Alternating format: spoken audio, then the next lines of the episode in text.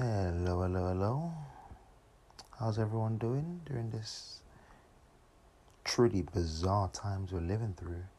I mean, this has been a weird year to say the least. And I started this podcast as a kind of historical journal. This is like um archaeology but for ideas. I am the modern day Herodotus. So I would be remiss if I didn't put this kind of situation into historical context in terms of what's happening right now and I don't want to say my views on it that makes me sound quite narcissistic and though like everyone's hanging on my every word. You know like those celebrities everyone's been saying why won't Jack Fowler speak up on police brutality? As though Jack Fowler's voice is now gonna make you know that's really gonna put us over the edge. But um anyway here we go so I'm going to be touching on a few of the things that have happened in the past few weeks and what I make of what's been going on so far, how I see it, dissect this issue. And I'm going to be starting with the story of Amy Cooper, which seems like ages ago now, even though it's barely two weeks ago. Would you please stop? Sorry, I'm asking you to stop. Please don't come close to me. Sir, I'm asking you to stop recording me. Please don't come close to me. Please take your phone off. Please don't come close to And me. I'm taking a picture and calling the cops. Please, please call the cops. Please call the cops. I'm going to tell them there's an African American man threatening my life. Please tell them whatever you like. Excuse me?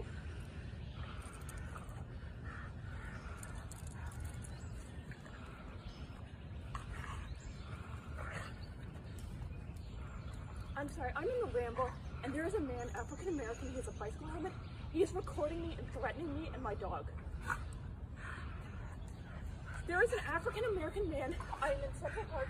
He is recording me and threatening myself and my dog. And my I'm sorry, I can't hear you either. I'm being threatened by a man in the ramble. Please send the cops immediately. I'm in Central Park in the ramble. Thank you. So that video went viral and everyone was very, very mad about it. I mean, rightly so. The woman was being completely unhinged and deranged. I don't know what the hell her problem was.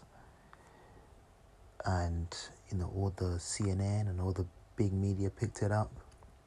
And so the woman, as a result of that, she got fired from her job and she's had to apologize and said she was sorry and the guy said he forgave her and you know that was a good thing. But it seemed like that was basically how this whole thing kind of kicked off this whole racial and I say race war racial epiphany racial awakening that we're having right now. But one thing that struck me as curious was the fact that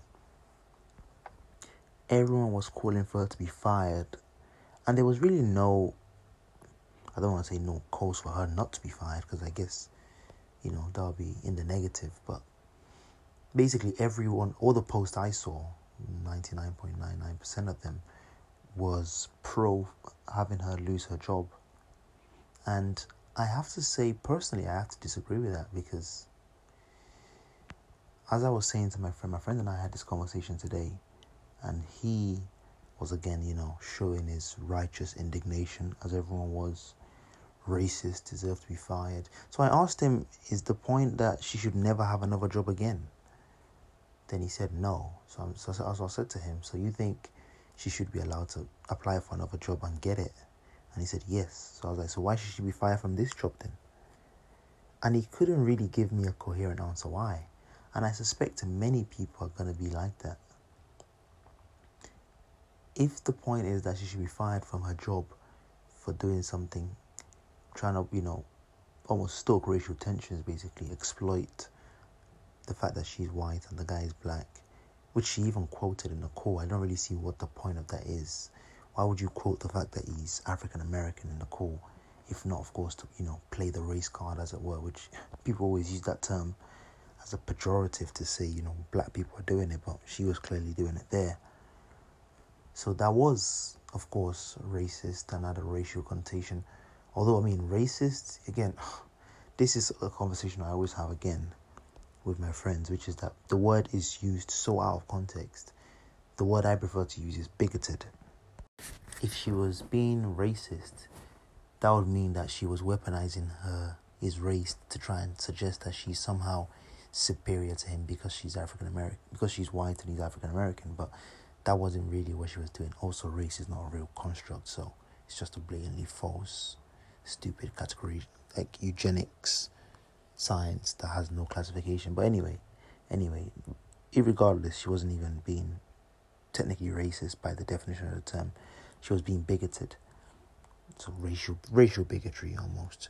Now her being bigoted and trying to weaponize her quote unquote race, ethnicity, whichever one you want to use, is abhorrent and quite unhinged. But at the same time, what I was saying to my friend is that is it really a consistent moral principle if we judge everyone on the worst thing they've ever done? So if the principle is that she did something bigoted, so we should fire her, can we then go through the worst things everyone else has done and fire them? Because, of course, a lot of things people do that are horrible happen in private. So there's that component as well. And even a few weeks ago, there was an issue where there was a massive colorism awakening where a lot of people's um, colorist tweets were being pulled up where they had said very, you know, harmful or bigoted things towards black women, calling them aggressive, saying they're unattractive, you know, their dark skin is, you know, X, Y, and Z. I know I had a lot of that growing up in school as well. I know a lot of, you know, people that are dark skinned had, you know, the same experience. But is the principle then that all those people should be fired from their jobs? It just doesn't seem consistent. Because, again, this is more consistent with my belief of I don't really believe in punishment as a concept that way. So it it put me in a tough position because I understand that you know what she did was inexcusable, but at the same time I have to be consistent in my principles, and say that if I don't believe that someone you know who's killed 50 people and raped 500 people should be put to death, I must also not believe that this woman should be fired, which is quite literally probably one of the worst things that can happen to someone in a pandemic, in a situation where she probably has kids, half of the country is unemployed, there are no jobs. Is that really justice? I, I, I just don't think so. I have to disagree with that of course, someone would say, "Oh my God, but what she did is so disgusting. What she did is so abhorrent, and you know that's racist. And what if this? What if that?" But just because someone sins differently to you, that's not really a barometer of how much they should be punished for. And I know any of Christians out there listening, this exactly is what happened in the Bible when the adulterer was going to be stoned to death. And Jesus said, you know, let he who is without sin be the first to cast a stone. Now, he didn't say, let he who hasn't been an adulterer before, because that's a convenient thing to do to say, well, I haven't, you know, done that. I haven't been racist, so those racists have everything coming to them. But what if they turn the principle around and say, let's make it about being homophobic, being anti trans person? How many people are going to lose their jobs? I know growing up, I was a sexist. And my friend did try and say, oh, well, you know, it's, it depends on the age in which you said these things. But I'm pretty sure I was a sexist up until when I knew better, you know, around 16, 17. It was only really when I started, when I joined um, my school's gender equality society that, you know, I started to, you know, these views were being actively challenged and I started to realize, again, at that time, it wasn't like I was like retarded. I was smart enough to figure out that, you know, sexism at its core was just hypocritical and most of my sexism was, you know, calling women hoes and sluts and things like that. Sluts, lol. But was it obvious to a 16 year old that calling a woman, you know, a derogatory term for something you want to do yourself is stupid and dumb and hypocritical? It should have been, but I didn't know. So I guess at that time you could you could say, you know, I am responsible for those things for being sexist at that time for not knowing better? Should someone, should I lose my job because of that? I would argue not. And when I asked my friend, well, you said X, Y, and Z things. Should someone fire you from your job because you said those things? Of course, he didn't agree with that. Because we all know intrinsically we are better than the worst things we've done. You know, someone's in prison for an assault, for murder. You know, if that's the case, then we'd have, you know, life sentences for many, many more crimes. And our life sentences wouldn't be 30 years as they are in this country. They would be actual life where, you know, you're not going to come out, you're going to die in there. But I think if you poll most people, when it comes to our criminal justice system, they would agree that, you know, life sentences being 30 years, that's fair. Maybe even lower, I would say, much lower. But that's fair. We don't want a situation where, you know, we just condemn people to death because of one thing they've done. That's not a healthy, rational society. And if we're talking about pushing back against people that have harmful views about others and, you know, make quick judgments and things like that, the way we do that is not by then, you know, going to an extreme and, you know, presenting a society in which once you do one thing that's horrible, then you're permanently done forever. A lot of people that made these tweets, I'm referring to these, you know, harmful, nasty tweets about black women. A lot of them are now grandstanding about racism and how disgusting it is. If you go through their tweets, one could say those were way more racist than most white people ever actually tweeted. Yet these are black men, some of them women, that were saying these things. So again, we have to put stuff in context. Of course, what they said was disgusting and abhorrent. A lot of them apologized, and you know they seem sincere. We don't, I don't know them personally, but they seem sincere. But should you say because of that they should lose their jobs, lose their livelihoods, lose their income? You know, this woman losing her job. What if she has kids? Are kids just as guilty of this? We're in a pandemic. How are they gonna eat? How are they gonna survive?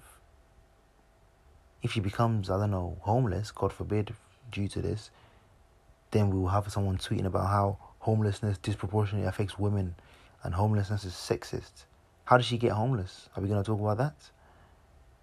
Everyone universally recognizes that homelessness is a bad thing. If you see a homeless person on the street right now and they say, oh, they're homeless because they said something racist, would you say, okay, good, they deserve it? Of course not. Intrinsically, we want to help everyone. And we, we want to, you know, we, we don't want to have a society where we say, okay, because they were racist and now they're homeless, fuck them. We're not going to help them, you know. That's, that's, you know, they had it coming. Because again, that's not the kind of society we really want to build. If we're the ones with the moral high ground saying, you know, let's be better, we can't then, you know, do the most punitive and draconian thing. Because even on a practical level, a lot of the time, that comes back to bite, you know, minorities in the ass, calling for the most draconian, extreme punishments. Because really, what you've done is you're submitting to a mob veto my friend was saying, "Oh well, she she can get another job." I was like, "How is that so sure? What if she gets another job and then someone tweeted, "Oh my god, I saw this woman that was on video saying racist stuff at this job now," and now everyone starts to harass the employer, then they have to fire her. Again, is that the kind of society we want? Because everyone's saying, "Oh, I'm not saying she shouldn't get a job elsewhere," but everyone's saying, you know, we're gonna harass wherever she's working at to make sure she doesn't have a job. one can think what she did was abhorrent and disgusting, which it is, but simultaneously, we have to respond better, in my view.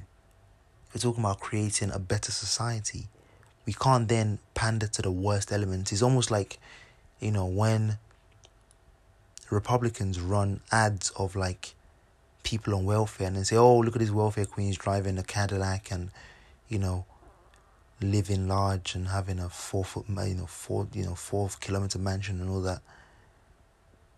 Are there some people I know out there, if you really wanted to find it, that exploit welfare? Probably, but should we then use that to say, you know, in fact, as a result of that, no one should get welfare? That's not a rational response. That's what crazy people do. Not being able to look at stuff objectively and, you know, analyze it, you know, you know, just using our, you know, sensibilities. Yes, what someone did is bad, but we can, you know, approach it in a very, you know, rational way.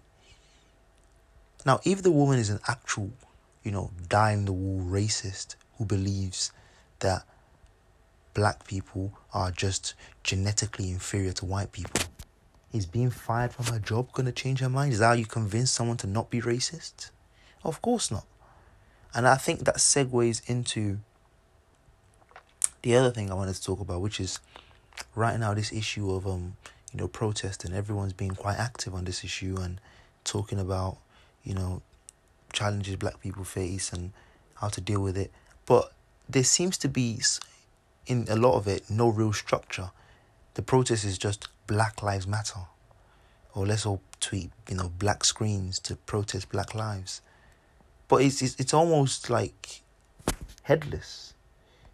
When we talk about any type of racism or bigotry, we have to be able to understand the root causes and trying to make the issue monolithic across, you know, all countries, across all situations, is just not sober analysis. The reason why, you know, Muslims are discriminated against is not the same reason why black people are discriminated against. And even in some certain situations, the reason why black people are discriminated against it, it, it varies. I just talked previously about you know the black men that were tweeting harmful, you know, bigoted things about black women. That's a form of bigotry, of racial bigotry. But that's within, you know, a black community. There are people that discriminate against black trans people, black LGBT people. So there are many layers to these issues. And just making it a blanket issue of white versus black or everyone versus black, because I'm sometimes saying, you know, we don't want to use the term people of color anymore. We don't, we don't want to use the term BME anymore. We're just making it just about black issues. What does that even mean? Because black issues are not even monolithic. They're not, you know, uniform. Black people in Somalia are facing imperialism because of resources, because of, you know, a war state. It's not the same as black people in America facing, you know, police brutality because they live, you know, in a police state. It's not the same as, you know, brown people in Yemen getting drone bombed. So we can't just make it a monolithic thing and say, you know, this is all just about black lives because at the end of the day, then it gets a bit confusing. Like, what exactly are you protesting? You're protesting Black Lives Matter. Like, like you're protesting for Black Lives to matter. What does that mean? Like, okay, now you said Black Lives Matter. Is that now, you know, does it matter now? Is that what you're saying? Or, you know, what's the issue you're referring to? You know, if you had kids and they were just saying every day they're to protest, you know, the systemic, you know, they're to protest you, their continuous maltreatment by you, but they're not referring to what they mean. You know, what exactly is this maltreatment? Just maltreatment, you know, just just general maltreatment. What does that mean? I, I'm confused. I should point out that's how these protests started. These protests in response to George George Floyd getting choked out. I didn't really want to mention much of it because I feel like you know it's already been covered ad nauseum everywhere else, but more just the reaction. So initially it was purely a racial thing, but you have kind of seen, to be fair, you know, to the general movement, you have kind of seen it start to grow bigger. For some reason, this protest has really exposed how utterly deranged and sociopathic, you know, the police are. They have no control, no restraints, just incredibly brutal and violent. I think on some level, I think they're doing that because they kind of want the protest to die down, but it seems to like to be like encouraging more protests because it's kind of odd how you know punitive the violence is right now in this moment. So when this whole protest started, I was concerned that it was getting too racialized, and I think what I mean by that is that people were trying to make police violence a simply racial issue. When actually, when you look at the numbers, it really wasn't.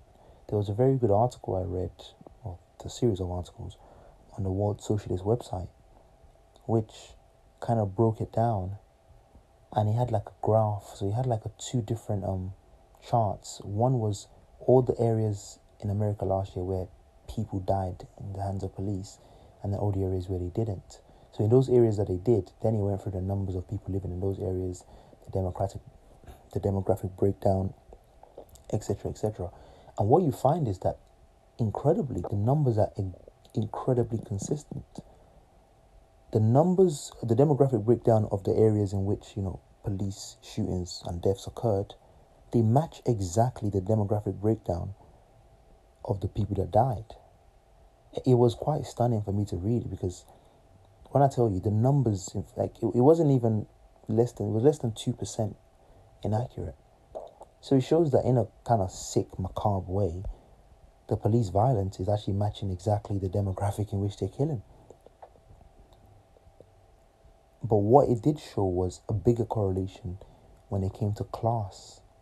The areas in which the police um, violence happened, the poverty rates were double that of the areas where there were no police deaths. It was about 21% compared to the general, the, the other place having a poverty rate of about 9 10%.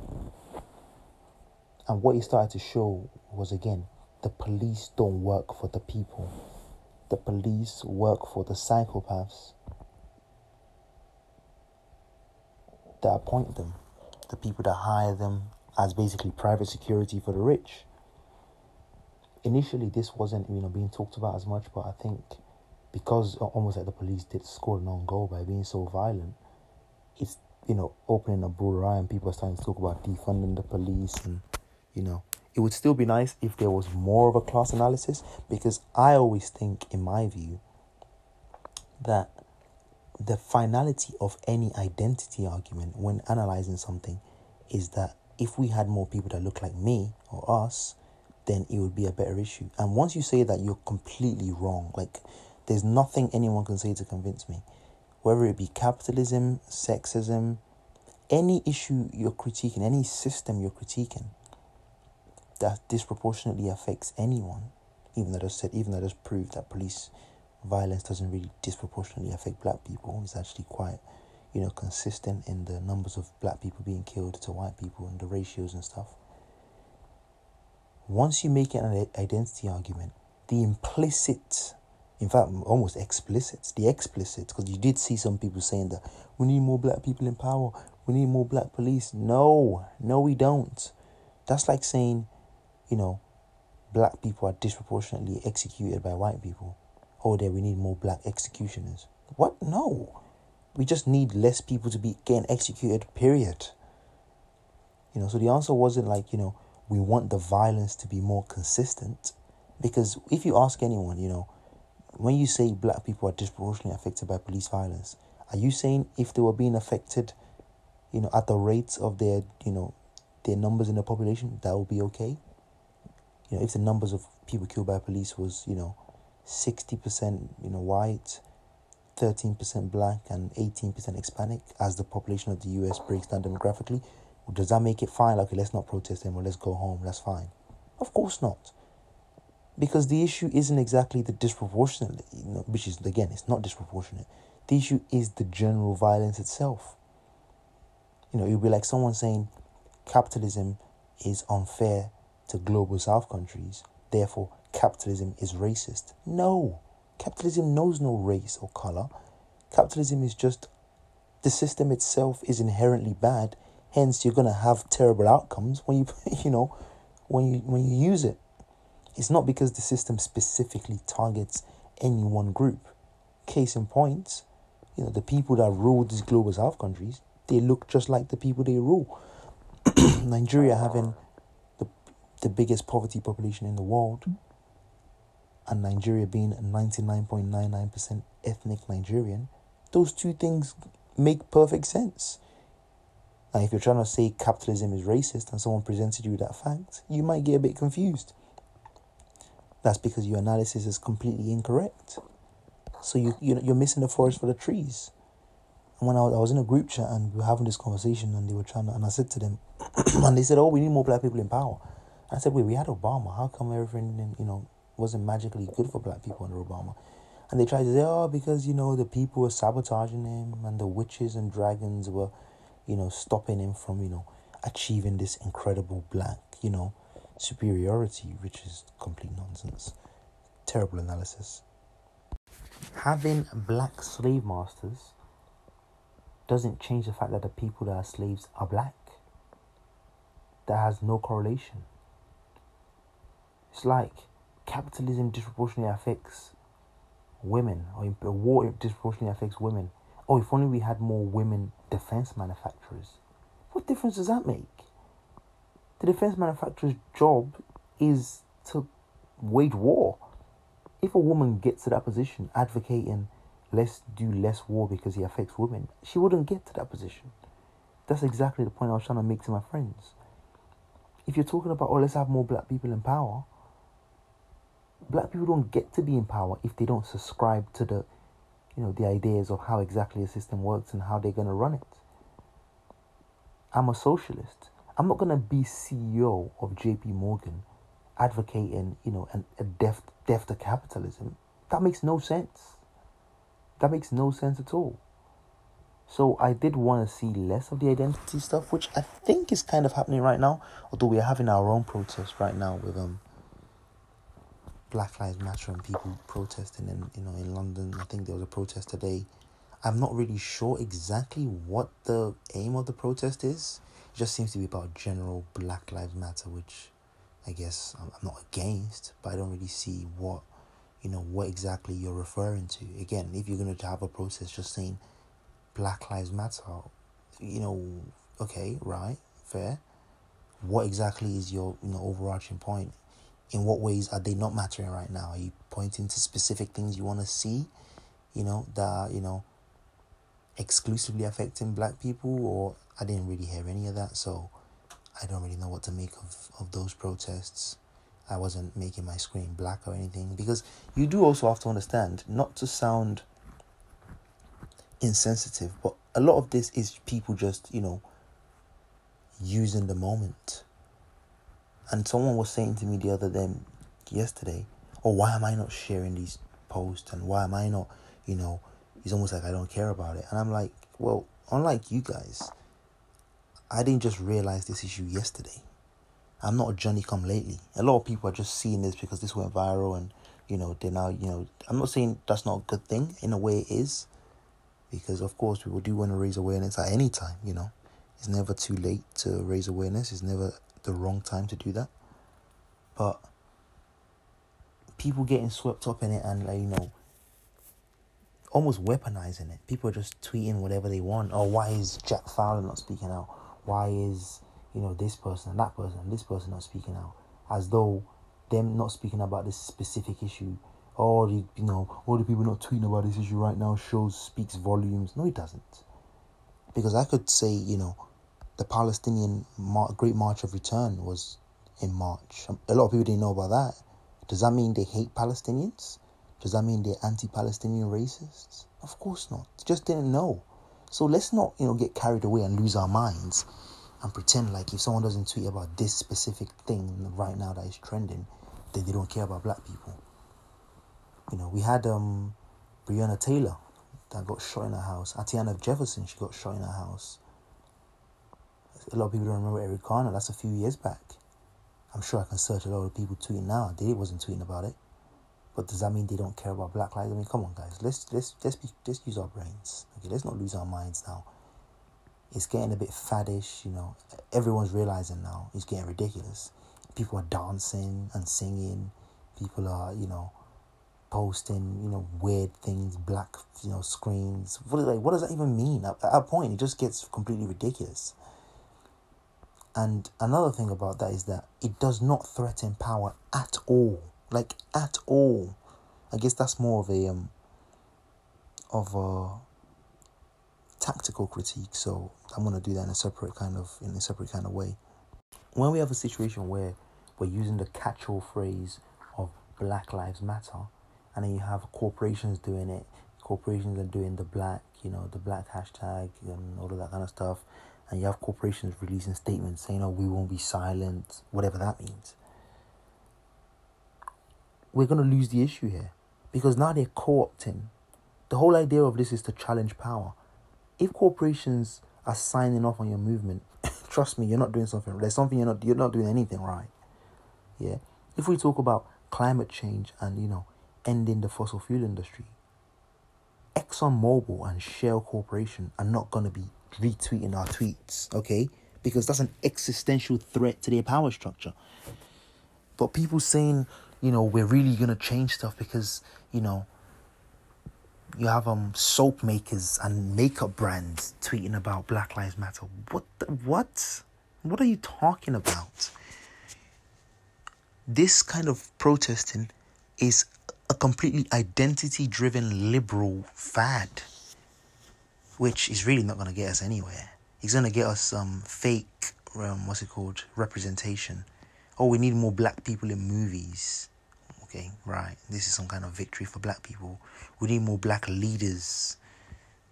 Even had someone tweet today about, you know, a corporation tweeted something about, you know, this whole situation. I don't know why corporations are tweeting about all of this. I don't really, again, maybe that, that's me being cynical, but I don't really, I don't know. I don't know. But anyway, someone, a corporation tweeted about that today, and then someone quoted it and quoted it with tweets with um with screenshots of them applying to do some job for the corporation, and the corporation saying no, they didn't really need that role, as though that's some kind of you know, own owning the corporation.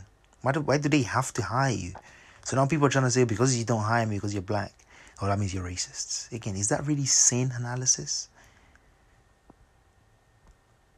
I'm not saying that because I I don't know. I'm not saying that to rip on these people, but again, I guess everyone's getting swept up in it. So, you know, it, it is what it is. What I was saying to my friend as well was the fact that I was just saying generally, an institution can be, you know, discriminatory disproportionately, but then just them doing one thing doesn't make them not racist or racist either way. So you could say Oxbridge universities, the two of them, have a very low number of black people but does that mean if I apply and don't get in, it's because they're racist? I can't just I can't say that. If that's not sober analysis. Everyone knows that. And you had um John Boyega, who was Finn in Star Wars. He was very um emotional on Instagram Live when this whole thing happened. And he was at the protest today in Hyde Park and he was saying oh my, I'm not gonna get. it. He was you know make talk speaking about it, talking about you know all the issues and you know how emotional it was, and he was like, oh I might not you know ever ever be able to work after this, but X X Y and Z. Stop it, stop it, John. Like if I was being cynical, I'd almost accuse him of being disingenuous. But I'm not gonna go that far in this podcast. Maybe not as of yet. When you have a situation where everyone is co-signing your movement and everyone is in total agreement, especially in the industry you work for, which is completely identity driven, a liberal, you know, center left organization like, you know, the movies, where everyone's tweeting about this. Don't pretend like this is not good for your career. They love, they're gonna love it. So, you know, him saying, Oh, I'm not gonna get a job after this, stop this madness. Please, please stop it. Stop it. Even, you know, Netflix have been like, I just went on Netflix today and on their subscriptions for movies, on their um, suggestions, they've had you know movies talking about the Thirteenth, which is the Thirteenth Amendment, and you know other black lead movies, you know higher up in the in the rankings. Again, these are corporations. They're reading the room. They know where their bread is buttered. Their bread is not buttered by like you know people in the rural you know America who don't really understand you know what the whole protest is about. Their bread is buttered by people that live in the metro areas that already believe that all like all Black Lives Matter and understand this fully, or even or maybe they pretend to pretend to because again you could have a situation where people, you know, pretend like they care about it and you know they tweet all these things, yet they still have views that are, you know, not exactly the most. What's what I'm looking for? Left leaning. I'll put it that way you know, the friend I was talking to, who shall remain nameless, he has said very, very harmful things about black women. And he was almost kind of shocked when I said to him, So, should someone fire you because of those things you said? He couldn't agree with that. Because again, a lot of what he said is not public, it's privately. And I can understand, he's my friend. And I say that, you know, proudly, he's my friend. He's not a bad person. Because again, we know that these things are not mutually exclusive. You can be a good person and say bad things. So again, let's not grandstand and, you know, act as holier than thou. Oh, because that person did that, I would never do that. So that means, you know, they can deserve, they have everything coming for what they did. But then let's pick something you've done and then say, okay, anyone that does this, they're cancelled forever. And let's see how that works out. You know, let's just let's just relax. I just want us to take a deep breath, you know, and recognize the moment we're in. And I think also something very important about this protest that I really don't like is that people are trying to make it seem like the idea of you know racial bigotry is some kind of intrinsic thing to you know all people that are not black which in a way is contradictory because if they believe that raising awareness and you know tweeting and making hashtags is going to make a difference then it's a bit paradoxical because if people really believe that intrinsically then obviously doing those things will have no effect on them so why bother but deep down everyone knows they don't believe those things intrinsically and a lot of the posts i've been seeing they posit it as though people genuinely believe, you know, the the eugenics of race, which no one even believes anymore. Which is goes back to what I was saying earlier. Racism, I hate that word. Racial bigotry. A lot of the time is opportunistic. You have to understand the specific reasons. You know, someone being bigoted towards Eastern Europeans because they believe that they come here and take all our homes. You're not going to convince them of not believing that by saying, but they're good people who deserve rights and their lives matter too. Because they don't they don't see it that way. They don't they don't see it that way not because they believe that Eastern Europeans are like, you know, genetically superior to them. They see it that way because they believe those people are the reason why their kids are poor. Those people are the reason why their NHS is not working very well. So trying to convince those people that they're being lied to by the power structure and the reason why the NHS and these places are not working is because you know, they're being defunded cynically by the people that want to, you know, privatize it, is a much better way of convincing them to stop their bigotry than just simply saying, but they're good people who deserve rights too. Even if you look talk about the issue of Muslims, a lot of people have, you know, they're Islamophobic and have, you know, a prejudice towards Muslims because they, you know, they sip the Kool-Aid of terrorism and, you know, wow, this is a this volatile region and, you know, all they do is fight each other and stuff like that. You have people in the New York Times, like Thomas Friedman, saying, you know, Arabs just like to fight each other about which olive tree, you know, is whose olive tree is whose, and you know, actual rape, you know, bigoted things. Now, a lot of people that don't know any better, they believe those things because that's what they read. They read the Daily Mail, they read the Sun, etc., etc. Now, we all agree that these people are not intrinsically Islamophobic. However, the way to convince them to not be Islamophobic is not to pro, you know, march saying Muslim people matter. How's that going to change their mind?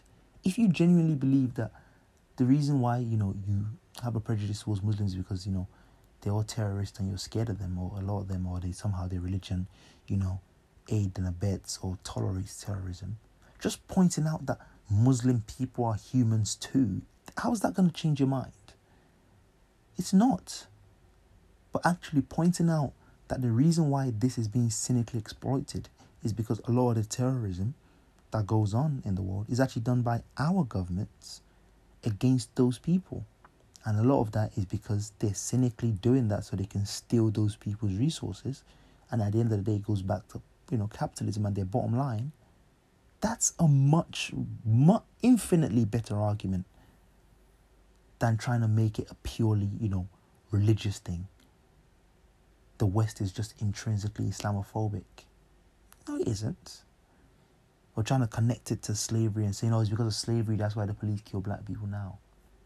Of course not. How many people do you think in the police even, you know, what they had like what slave patrol dads and you know they've all been slave patrol you know people in their lives? You have to understand the situational reasons. Because that's really how you make insightful analysis to you know to destroy a power structure.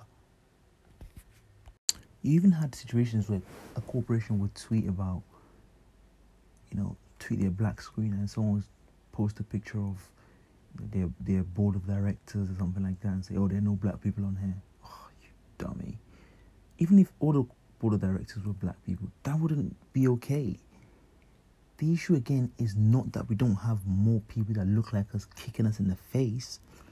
The issue is that we're being kicked in the face in the first place. A black boot or a white boot kicking you in the face, what does it matter? A boot is a boot to the face. And it's just incredibly frustrating to see again the energy getting diverted into purely identity because, like I've said before, the ultimate conclusion of any identity based argument if that if only I had more people that look like me in there, things would be different. You're wrong. Things won't be different. They'll be exactly the same. Because for them to get in there, they have to believe that kicking you in the face is exactly what you know they, they're required to do. If they don't do that, they're not going to be in the role very long. If a billion dollar, makeup um, mean, corporation that makes their profits by exploiting people and you know getting their resources from using child labor and all that kind of stuff. Do you think because now they have a black person in there, you're gonna be like, oh well, you know, I do have Nigerian friends, I grew up in Nigeria, so I guess I kind of know what poverty is like. So now let's pay them, you know, fair pricing for that. are you are you are you deluded? Of course they're not gonna do that. Doesn't matter if it's Fenty, Mac, whatever it is. They're gonna because again that's what the system requires them to do. If they don't do that, they wouldn't be in business very long because their opponents will be doing it. So understand that just saying, "Oh, this corporation doesn't have any black faces on their board, so they have no credibility to speak about this issue," they have no credibility because they're a corporation. Period. Their job involves exploiting people of every kind. It wouldn't matter if, you know, somehow we woke up tomorrow and our society was reversed and black people were you know the dominant power quote unquote and white people were the lesser one. They would be exploiting anyone that they need to. In their own countries you know the majority of people are poor are poor are white because it's a majority white country. In black countries the majority black. The suffering is not identical but it's the same. Because they don't know no bottom of trying to exploit you know this person differently or exploit that person differently. Case in point a lot of the weapons that the US police are using right now to terrorize their own citizens do you know where they buy it from? They buy it from the surplus military equipment that you know the defense corporations make so they can terrorize you know foreign countries so they make the weapons to terrorize foreign countries then their own police buy it to terrorize their citizens do you see how connected the struggle is? So saying, oh, I don't want to use some people of color, we're talking about white people right now, black people right now, without understanding that the fact that the US is occupying Iraq and Afghanistan and, you know, it's literally a, a government market for weapons. And that's why police can have those weapons to, you know, oppress the enemy within, not realizing this is connected and making it, you know, a grandstanding issue about how every class of people is racist towards black people just makes you an idiot. I'm sorry. Just makes you an idiot who's wasting your time and is not changing anything. There's some people that want to, you know, do activism and be visible, and there's some people that actually want to change stuff. And if you think you're trying to actually change stuff by saying, you know, I'm not going to build a coalition and everyone's against me, and, you know, those people are struggling under the same, you know, brutal empire, but right now let's only talk about my issue and not connect to these issues, you do that and waste your time and change absolutely nothing. Analyzing the reason why George Floyd specifically died by being, you know, some, a policeman kneeling on his neck until he was asphyxiated in a purely racial term and say he did it because he was racist because if that guy was white that you know he wouldn't have done that and he, he would be he wouldn't be dead. That's just stupid analysis. Because when you analyze that without you know mentioning the fact that the Minnesota Police Department they train with the Israeli army which is an occupying army who all they, everyone they encounter they view as terrorists who they have to subdue. And the fact that the Minnesota Army um, Police Department defied the mayor in getting training from basically a quasi military force removing this from your analysis and making it purely about race is just stupid and you're going to completely miss the issue. So, the issue is, for example, we could have a situation where, because of this backlash, they cancel this training with Israel because we can prove that, you know, they got this, you know, immoral, inhumane maneuver. They copied it from, you know, the Israeli army, the IDF. That's a that's a much bigger change that might save people's lives than just making it about race and then the police, you know, bash our heads in and then nothing changes because we haven't addressed the structural reasons. You know, a policeman can be racist like the policeman that killed George Floyd could be an actual racist, you know, who has a KKK mask and a hood and everything like that. But if he didn't kneel on George Floyd's neck, George Floyd wouldn't be dead. And that's really what it's about at the end of the day. You know, the US can be a racist country, whatever you want to say that.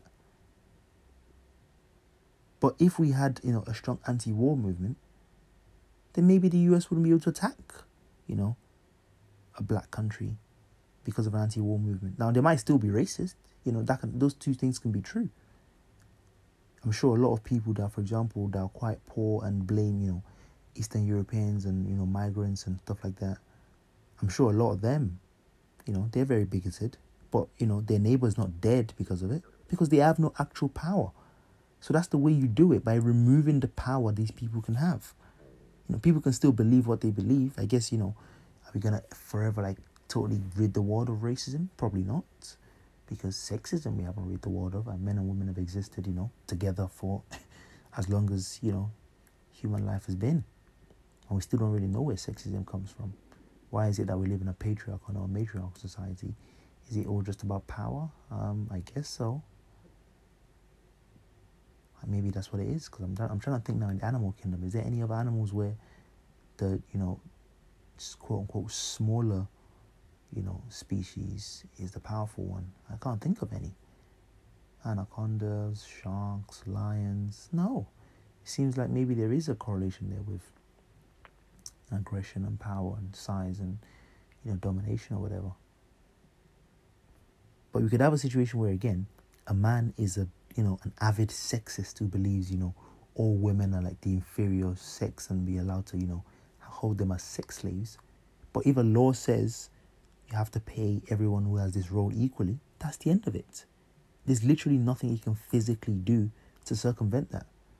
Again, this is how, in my opinion, we make real change not by protesting the catch-all term of racism without addressing the actual power structures that these people are using. You know, you defang them, if you will. And that's where, you know, I was a bit concerned at the start. I mean, people, again, like I said, people are talking more about defunding the police now. So it is getting better. Hopefully, we can see more of that, a more holistic analysis.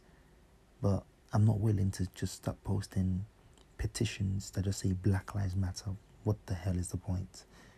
Or protests just screaming Black Lives Matter and everyone goes home and nothing, literally nothing has changed. Literally nothing. And I don't say, I mean, if I could say that louder, I would, but the protests at Hyde Park today, well intentioned as they were, achieved absolutely nothing.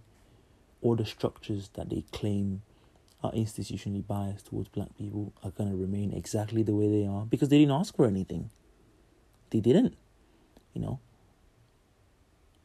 if you're like a I don't know child or something, you're crying, you know, endlessly. Do you want food? I don't know. You're not saying. Do you want this? Do you want that? Okay, then keep crying. I don't know what you want. So, as much as it was a well-intentioned thing, I will not be participating in that. I mean, if there was one for a specific cause that I can think of, let's stop bombing. I don't know this black country. You see me there because that's a very tangible, you know, thing that can reasonably be achieved. If the government stops bombing that place, we've achieved it. When we had Extinction Rebellion the other time, they wanted the government to declare a climate emergency. The government did that. Now, of course, it was symbolic and, you know, they basically did it to shut them up. But that was a tangible demand that they can say they achieved. But if they were just running around saying, you know, we have a climate emergency coming, I mean, even that would be point more of a point because they're actually pointing to exactly what they want. But if they were just saying hashtag respect the climate, whatever that means, how? How do you want us to do that? What do you, what do you want? You know, say what you want or respect the you know the earth or something. You know, it's a very catch-all term that could be interpreted in many ways. You have you even have, you know, corporations that are exploiting the planet tweeting about how they respect the environment. You had Elon Musk tweeting about, you know, Black Lives Matter, like he wasn't poisoning, you know, poor black, Hispanic, you know, communities with, you know, with Tesla. And he wasn't stealing, you know, silicon batteries from, you know, silicon deposits from, you know, poor countries, majority of which are, you know, black and brown. Now, again, that's an example of you thinking, oh my God, I've got, you know, Tesla to make a statement on, you know, on how they, you know, they care about black lives. But is that really a meaningful achievement? Having Lockheed Martin or Northrop Grumman, Raytheon, BAE Systems, companies that support coups everywhere so they can steal, you know, people's resources. Countries that are exploiting the Congo right now for, you know, any resource, any material resource you can think of. Countries that literally fund sometimes genocide so they can achieve their aims. But because they've, you know, posted a black screen and they're claiming to support black lives, a lot of these makeup companies, go and look at how they get their, you know, some of the stuff they put in their makeup child slaves, child labor. Let's talk about those. Not that, you know, they've posted a black screen and they're listening, so oh my god, they're so woke. Just a complete, utter waste of time, which almost does a disservice to the movement. Because now you're going to allow your movement to be co opted. People are going to look at, you know, a company that tweeted two weeks ago compared to a company that tweeted tomorrow and said, this company tweeted two weeks ago, so they're more committed to you know, black liberation than this company. Just a, a total joke. But let me not be too pessimistic. Things are getting better, hopefully. And I think I just wanted to bear witness to what I was seeing. I don't care.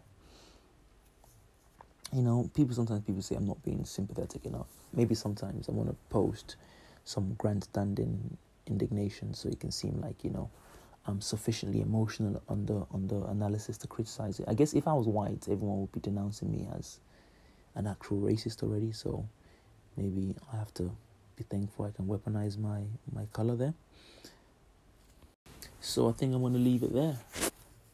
I hope you've um enjoyed my you know my pessimism, my glibness, and I think more importantly, I just want people to reflect you know, I'm not saying I have all the answers. No one does, but I'm just calling it as I see it. I'm an historian, so I'm going to be updating my podcast as I see fit. If I see anything worth happening, I mean, I didn't even really mention America falling apart as an empire.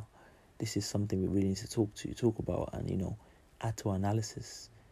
The country's collapsing under the weight of capitalism, under the weight of